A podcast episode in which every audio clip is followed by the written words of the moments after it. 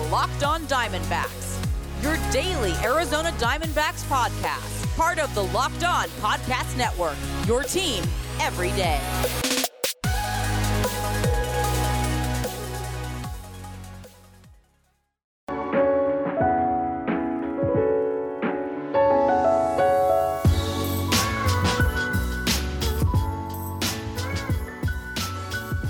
Welcome back to the Locked On Diamondbacks podcast, a part of the Locked On Podcast Network.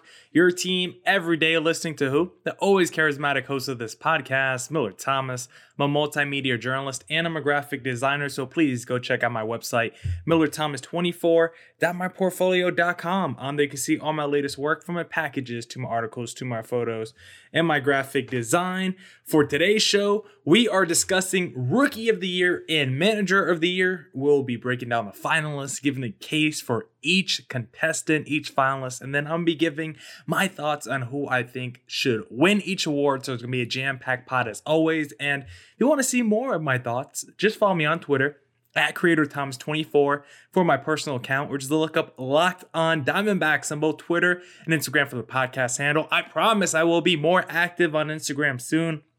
I'm terrible at social media. I do not post enough, so please, people, get on my ass to post more. And and one more thing. Thank you for making Locked On Diamondbacks your first listen every day.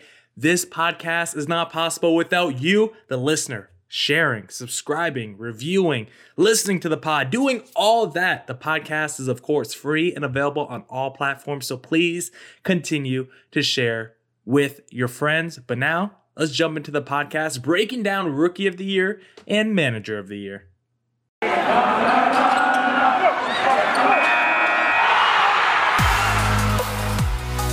You are Locked On Diamondbacks, your daily Arizona Diamondbacks podcast, part of the Locked On Podcast Network, your team every day.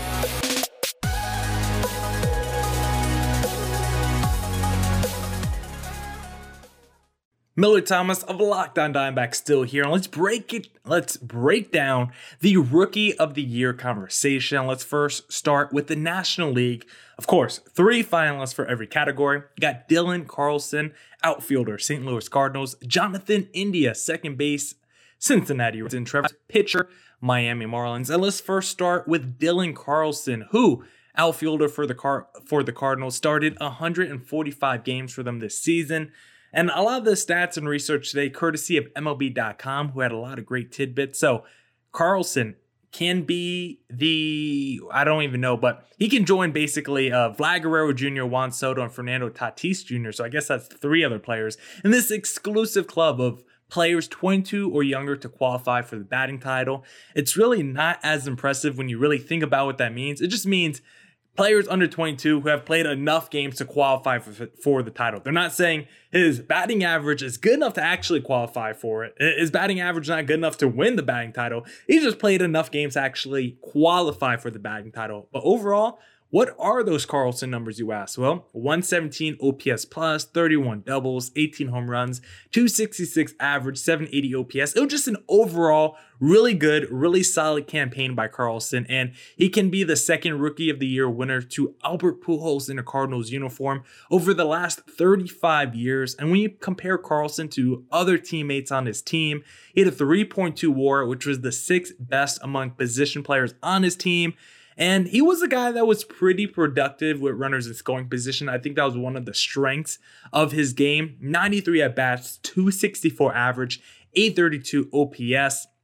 He was 30th in the National League in walk percentage, 36th in extra base hit percentage. So he he's basically a top 30, 35-ish guy in walks and extra base hits, which is very important. I mean, that's basically your OPS. So you know he's gonna be a top 35-ish guy as he gets better, as he continues to improve. But for rookie of the year, those numbers are still pretty impressive.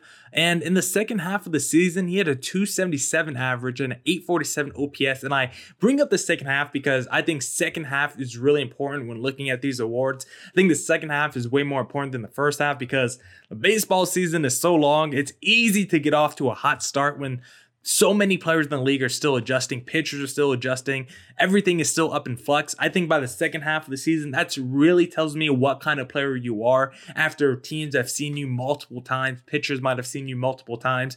Uh, there's a bigger scouting report on you. So I care about the second half of the season more than the first half. And Dylan Carlson did better in the second half than the first half of the season. But how does his campaign compare with the other two, you ask? Well, Jonathan India, 269 average. 376 OBP and a 459 slugging, 34 doubles, 21 home runs, and 12 steals. He played 150 games. And if you look at uh among qualifying players, he finished fifth in the National League in on base percentage, which makes sense because he had the 13th best walk percentage in the National League, so way better than Dylan Carlson's. And he was 31st in extra base hit percentage as well. So he was getting an extra base hit a little bit more than Dylan Carlson, and he walked tremendously more. And India would be the first Reds rookie of the year since pitcher Scott Williamson in 1999, and their first position player since Chris Sabo in 88. So India can do some impressive things, some historic things in a Reds uniform. And if you look at that first half versus second half split, India 804 OPS in the first half, 860 OPS in the second half. And I think this is probably going to be the biggest reason why he might win this award. I'll tell you who I think should win it at the end after I make the case for all three, but this is going to be the stat that probably changes tides because when you think of modern baseball, what's the most important stat? War wins above replacement, and Jonathan India led his team position players in war. So that's going to be a big big cap in his hat. What's the term? I always forget these terms once the camera comes on, but that's going to be the biggest feather in his cap, I believe is the phrase, the cliche that people like to say. So Jonathan India is probably probably the front runner for rookie of the year, but it's not over yet because we got one more guy, one more finalist, and that is Trevor Rogers, pitcher for the Miami Marlins. And he was pretty lights out his rookie campaign. 264 ERA, third lowest by a rookie with at least 130 innings pitched since 2000. The only players who did better are Jose Fernandez, former Miami Marlin, and of course it's former because RIP Fernandez, a phenomenal pitcher, gone too soon.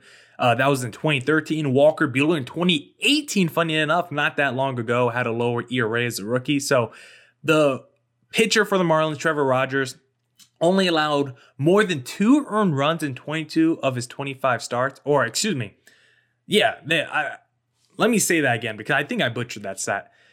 In only three of his starts this year, maybe that's a better way to say. It. In only three of his starts this year, he allowed more than two earned runs. Like Trevor Rogers, when he was pitching, his team was in the ball game and they were most likely winning. He kept his team competitive year uh game in game out and I was really impressed especially from a Marlins team that was kind of dead in the water, not really that competitive overall. Trevor Rogers made them competitive, so I like him overall, and it wasn't a flimsy ERA either. 10.6 strikeouts per nine, a 1.15 whip, and a 255 fielding independent pitching stat, FIP 255 pretty phenomenal. And if you look at his stats with men on the bases, 205 average against, 555 OPS against when men were on the bases, and his 3.5 war was second on the team among pitchers. So Trevor Rogers, did I say Rogers with a W? Trevor Rogers with an R definitely is deserving of the award as well. He could be the Marlins' fifth rookie of the year. Rookie of the Year award winner since 03 and the third pitcher since Fernandez and Dontrelle Willis to win it. But is he deserving? Should he win the Rookie of the Year award, Trevor Rogers? Well, the person I would give my vote to is gonna be Jonathan India, which is not a big surprise. I think he was the best rookie from start to finish. He led his team in war, and he seemed to get better as the season went on. I think second, I would have Rogers here because I don't think that Marlins team is even any uh, the Marlins team might have the number one pick right now if they didn't have Trevor Rogers. He basically, I mean, when you only give up more than two earned runs in three of your 25 starts, like, yeah, your team's gonna be in way more ball games than they might have even expected. So Trevor Rogers what he did did this year, I think he should be second among rookie of the years. But Jonathan India, he was arguably the best Cincinnati Red. I don't think he was because I think Castellanos and a Winker was better. But if you're all about the advanced stats, if you're all about WAR, According to that stat, Jonathan India was their best player. So I'm to give him the Rookie of the Year award. And there was a little period where Rogers seemed to maybe not be as effective closer down the stretch. He only had 25 starts as well compared to a Jonathan India. Played 150 games. I think India was just a little bit more available for his team as well. So to wrap it up, Jonathan India is going to be the NL Rookie of the Year because Miller Thomas said so. Now, we'll talk about the American League Rookie of the Year, but this episode is brought to you by Built Bar. I love Thanksgiving. I love all the good food and treats, and plenty of them, but maybe you want a yummy dessert but isn't so full of calories and sugar. It's the perfect time for Built Bars. Built Bar is the new holiday dessert. Feast on something delicious and feel good about it. One slice of pie has upwards of 300 calories, and that's on the low end. Most Built Bars are only 130 calories and only 4 grams of sugar, with plenty of protein. Replace the coconut cream pie with the coconut Built Bar, or go for a raspberry Built Bar instead of that raspberry pie. Lots of good flavors to replace any pie. Low calorie, low carb, low fat, but high protein. Covered in, of course, 100% real chocolate. Built Bar is a great option for when you're hungry. If Thanksgiving isn't coming soon enough, go for a Built Bar too. Share some at your family gatherings. It'll make things less awkward. Maybe Aunt Betty hasn't tried a Built Bar yet. Like new surprises all month, limited time flavors arriving at built.com regularly. So check the site often. There's nothing like a Built Bar Black Friday. Mark your calendar. Black Friday will be a huge event with all sorts of surprises. Go to built.com, use promo code LOCK15, and you'll get 15% off your order. Promo code LOCK15 for 15% off at built.com.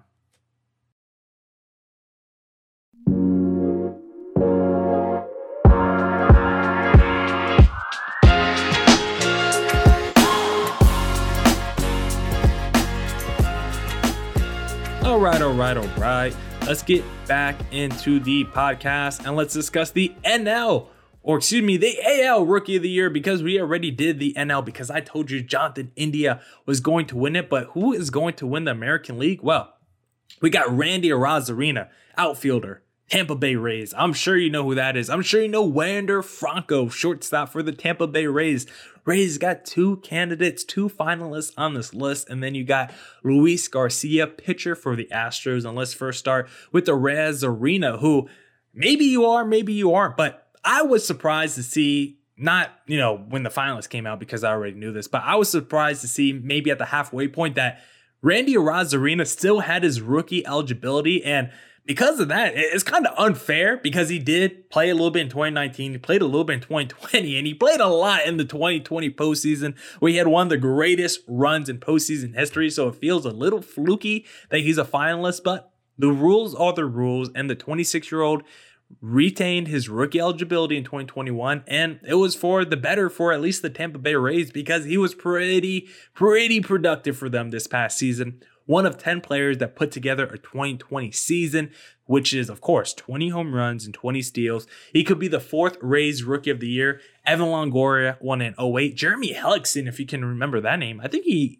I have to go back and check, but I think he might have played for the D backs for a little bit. Sorry, D backs fans, if I do or do not know that, if I got it or got it right or wrong, I am sorry that I even put it out there in the atmosphere. Jeremy Hellickson, though, 2011 won Rookie of the Year, and then Wil Myers, who who won in 2013 and who I love to give a lot of crap about, especially when I'm talking to Javi, because I think he's a pretty overrated player. Don't tell Javi Reyes of Locked On Padres that, but he could be the fourth Rays rookie to win it. But when you look at his numbers, he of course was phenomenal for the Rays. I mean, he he was very good for them. But one number that I don't like for Arozarena is even though he had 20 stolen bases, he led the American League and caught steals with 10. So maybe he shouldn't go as much because he's not of uh, not as effective of a threat on the base passes as he might think in his head. But still, uh, I'm not gonna hate on a dude that, that stole 20 bases because I'm the guy that pounds the desk. We need more stolen bases in baseball. We need more steals, and I'm gonna shout out anyone who even gets you 20 steals because in today's age, that's a lot. But Again, Arozarena, first half, 251 average, 733 OPS. Second half, though, 308 average, over 900 OPS. This is someone that got better as the season went on. If you look at his numbers with runners and scoring position, 262 average, 803 OPS, and 100 103 at bats, and his 4.2 WAR was second on the team among position players. Arozarena, even though it's not as fair to some of the other finalists because he's he already seems like a veteran. Uh, he he still qualifies and he was still super impactful for his team, second on the team in WAR. He deserves to be a finalist because the rules are the rules. But Wander Franco, I might have more of an issue with him being a finalist than Arozarena. Maybe they couldn't find a third guy, but he was very good. Don't get me wrong. Wander Franco was a stud when he played because in his debut season, he tied Frank Robinson's AL NL record for most consecutive games reaching base with 43 games. It's insane. He's going to have a shot to win it. He's going to have a shot to be one of eight players to potentially win Rookie of the Year before his 21st birthday, which would be insane. Wander Franco, 3.5 war, was fifth on the team among position players. But my biggest issue with Wander Franco, why I don't think he's super deserving, even though he was a stud and he balled out, don't get me wrong, he's a stud player. He only played 70 games. Like he played literally half the season. Like at, at that point, then Zion should have won Rookie of the Year after 25 games. Like Wander Franco even though he only played, even though he was phenomenal this year, 810 OPS, seven home runs, I don't think the 70 games is enough for me. So I'm going to tell you right now, Wander Franco is third for my AL Rookie of the Year finalist ballot behind Arozarena and Garcia. But let's make the case for Garcia because it's going to come down to him and Randy. And Garcia was very important for the Houston Astros, 24 years old. 155 and a 155 and a third innings pitch, 28 starts, 348 ERA, 123 ERA plus. He struck out 167 batters. He led all major league rookies, all of them, in innings, wins, and strikeouts. And he was super important. Could be the second Astros to win Rookie of the Year in the last three seasons. Yordan Alvarez won it in 2019. No Houston pitcher has ever won, but Garcia his numbers are pretty good too, outside of the traditional numbers 9.7 strikeouts per nine, 1.178 whip, 363 FIP. His 2.6 war was second on the team among position, or excuse me, among pitchers. And his 214 average against and 661 OPS against with men on is pretty damn good too. Not as good as Trevor Rogers, but pretty damn good too. So, the case for him versus Randy is pretty damn close. I mean, the Astros were one of the best teams in baseball, and the Rays were one of the best teams in baseball. But I'm gonna. This one was really tough for me. This one was really, really tough for me. I went back and forth, and I went against my heart. My heart wanted Garcia, but my head said Randy Arozarena because even though I feel like it's not fair that he already played some in 2019, 2020, a lot in the postseason, already feels like he's got his sea legs under him. He was, I think, slightly more important to his team than a Luis Garcia. He seemed to be a spark plug for that offense, seems to be just a little bit more valuable. And when we look at the Rays lineup, I don't think it's very scary. Arozarena was the only player on that team to have at least a 270 average, an 800 OPS, and play 140 games, like that lineup is not that scary. When you tell me Mitch Haniger might be your second best player in your lineup, Kyle Seager might be your third, or Mike Zunino, like it's not a very scary lineup. So, uh, excuse me, I think I was just naming Mariners players. I wasn't even naming the the Rays lineup. I don't know why I had the Mariners lineup on my mind. I guess it was the research I was doing before this uh, for the manager of the year, looking at the Mariners team for the manager of the year award. So disregard what I just said with Mitch Haniger and uh, Kyle Seager, but either way, the point still stands. Randy Arozarena, only player in the race, 270 average, 800 OPS, 140 games played. That team did not have the even though they put up a lot of runs, I think it was more of a team offense than, you know, having a core four guys that can just smash your way to one of the top teams, one of the top run scoring teams in the league. So because of that, Randy Arozarena, even though you seem like a veteran already, I think you're the most deserving for AL Rookie of the Year, but is it is extremely co- extremely close with a Luis Garcia because I don't think that Astros rotation is as dominant as it was when it had a Verlander, a Cole, and a Greinke all clicking at once. Like McCullers was the best pitcher in that rotation this season, and he's very good. But Garcia was probably their number two, number three starter, and that's very important as well. So if it goes to Garcia, I won't be surprised. But I think Randy Arozarena is going to come home with the AL Rookie of the Year award. Now we'll talk about manager of the year. It'll be a little bit quicker as we go through all six cases for both leagues, but this episode is brought to you by BetOnline. We're back and better than ever. A new web interface for the start of the basketball season, more props, odds, and lines than ever before. BetOnline remains your number one spot for all the basketball and football action this season. Head to our new updated desktop or mobile website to sign up today and receive your 50% welcome bonus on your first deposit. Just use our promo code LOCKEDON to receive your bonus. From basketball, football, baseball, NHL, boxing, and UFC, right to your favorite Vegas casino games.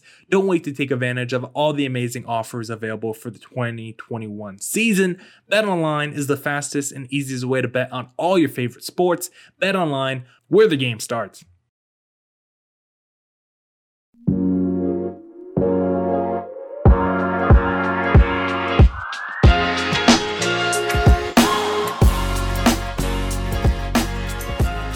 But now, let's get back into the pot and let's discuss the manager of the year. We're first going to start with the American League. The three manager of the year finalists Dusty Baker of the Astros, Kevin Cash of the Rays, and Scott Servais of the Mariners. And let's first start with Dusty Baker, who has won three NL Manager of the Year awards in 93, 97, 2000 with the Giants. He's trying to join Tony La Russa and Bobby Cox as the only four time winners, and he's going to have a good case. His team spent 118 days at the top of the American League division. So, Dusty Baker, he is no slouch. He's a guy who feels like he's pretty deserving of a World Series. It's been something that's kind of escaped him. I wish Dusty Baker could go get a World Series that doesn't feel tainted, where he could get his respect. I'm still praying for Dusty Baker. He's probably my favorite manager among all the finalists. But let's move on and let's make the case for Kevin Cash now, who is coming off. He is the reigning AL manager of the year, and he led the Rays to an AL best 162 record and also a franchise best record the first time they won 100 games. They were great last season in the Shore in 2020 campaign, trying to win AL Manager of the Year again. They won the division back to back years, which is really tough. And playing in the AL East with those four 90 plus win teams is going to be a great case and a great feather in the hat of a Kevin Cash, but Scott Servais, Seattle Mariners, he's going to have a pretty good case as well because no one expected the Mariners to be in postseason contention to the final weekend of the season. But that's what happened. They just missed the wild card, but it's okay because the team won 90 games for the first time since 03. I'm sure it's not okay to Mariners fans. I'm sure they would have liked to make the postseason, but still, basically the best campaign in the last 18 years. And when I look at those three in the American League, who do I think is most deserving? I really wish I could give it to a Dusty Baker, but I'm actually going to go against the grain of my normal logic and give it to a Scott Servais of the Mariners. Normally, I would say the Mariners missed the postseason, so that should automatically disqualify Scott. But for a team with the longest active playout playoff drought let me say that again. Longest active playoff drought in the four major American League sports. I got to give it to Scott for keeping his team in contention till the last moment of the regular season. The American League was loaded in the wild card race. I mean, you had the American League basically the American League East was trying to just lock up the wild card race by themselves, and they did with the Yankees and the Red Sox making it. But they had the Blue Jays win 90 games. The Mariners were right there. This is a team that had their best season since 03. And when you look up and down that lineup, like I was saying before, my earlier point, Mitch Haniger is maybe your best player, Kyle Seager and Mike Zunino. Like that lineup was not very good for Scott. He only had two position players with an OPS above 750, and only two starters with at least 150 innings pitched, and only one starter with an ERA below 3.9. So this was really a pretty mediocre team. Like there was some talent, there was some guys that could get you 30 plus home runs, some guys that could strike out some people, but overall, not a very good team at all in terms of talent. So the fact that Scott got that team 90 wins and potentially the wild card spot, I think is a dub within itself. So Scott, you are winning the AL Manager of the Year because Miller Thomas said so. But how about the National League? We got three finalists, of course Craig Counsell, Gabe Kapler, Mike Shildt. Counsell Brewers, Kapler Giants, Shildt Cardinals, and Craig Counsell. He's been in this spot before. Three of the last four years, he's finished as a finalist, and he finished runner up twice during that time. So he's trying to finally win it. And the Brewers were a team 90 plus wins in the mix the whole season. They were a serious World Series contender. I thought they were the dark horse in the American League, and they kind of left a nasty taste in my mouth because they didn't do as good as I thought they were going to do with that front line rotation of Woodruff, Burnes, and Freddy Peralta. Like the three finalists could have been the Brewers' uh, staff, their rotation. So for Craig Counsell, the Brewers had a great season. We don't count the postseason, and it's probably playing into my mind a little bit. But I, I, was disappointed with the Brewers in the postseason. That doesn't play into the Manager of the Year award for Craig Counsell. So we won't use my bias as a reason as to why Craig Counsell should or shouldn't win uh, manager of the year, but I will tell you, I don't think he has as strong of a case as these next two guys because next up is Gabe Kapler of the Giants, who somehow, somehow got that team to a franchise best 107 wins. We talk about teams that don't seem to have the talent that matches their record, the Giants are the number one case for that because you needed a resurgent season from a Crawford, a Brandon Belt, a Buster Posey to win 107 games, and they were able to do that and keep the Dodgers on their heels the whole season. The Giants finished with a 20 21 and 5 record down the stretch to win the division and lock it up. So Gabe Kapler, I'm gonna tip my hat to you for the YouTube stream because I love what you did with the Giants this year. And thank you for keeping the Dodgers out of first place for the first time in what feels like a thousand years. So thank you for that, Gabe Kapler. And then last but not least, Mike Shildt of the Cardinals. Cardinals had a historic stretch to end the season. They railed off 17 straight wins in September to secure the second NL wildcard spot. They were just 71 and 69, so you got to give Shildt some credit for that. But I guess the reason why maybe he should automatically be disqualified for this award, even though he's a finalist, is because the Cardinals fired him. Like, can you win Manager of the Year after being fired? I'm pretty sure Dwane Casey was fired from the Raptors and then won Coach of the Year. So I think it's been done before. Shildt has won in 2019 Manager of the Year, so it wouldn't be his first time winning the award. So it's not like he needs it for his ego or anything like that. But to win the award after being fired would be pretty insane, but my answer is already locked up and solidified because I'm giving it to Gabe Kapler. You kept the Dodgers on your heels the whole season. You won the division, and I don't think you even have the talent to win 107 games. Like you look at that rotation, it's a it's a Luke Webb, it's a DeSclafani. You look at the lineup, you need Buster Posey to be back to an MVP. Brandon Crawford, Evan Longoria's making noise in the first half of the season. Mike Yastrzemski didn't even have a good year for once. So because of all that, yes, they acquired a Kris Bryant at the deadline, but even before that, they were winning games. So Gabe Kapler, I think you should win NL Manager of the Year because I don't think your team is as talented as a lot of the teams we've mentioned today, and you still won a Major League Best 107 games. Gabe Kapler, you are the NL Manager of the Year. Now that's it for this edition of the Locked on Diamondbacks podcast. Come back tomorrow for more Diamondbacks news coverage and insight. Thank you for making Locked on Diamondbacks your first listen every day. This podcast is not possible without you, so thank you. Go make your second listen. Locked on MLB prospects with Arm Leighton, who will be on the podcast tomorrow to discuss some D-backs prospects, break down their farm system from the past year, and I want to give get his thoughts on the Cy Young finalist and the MVP finalist. So it should be a great podcast. We're armed tomorrow. Please come back tomorrow. And of course, as always, stay safe and stay healthy out there. Deuces!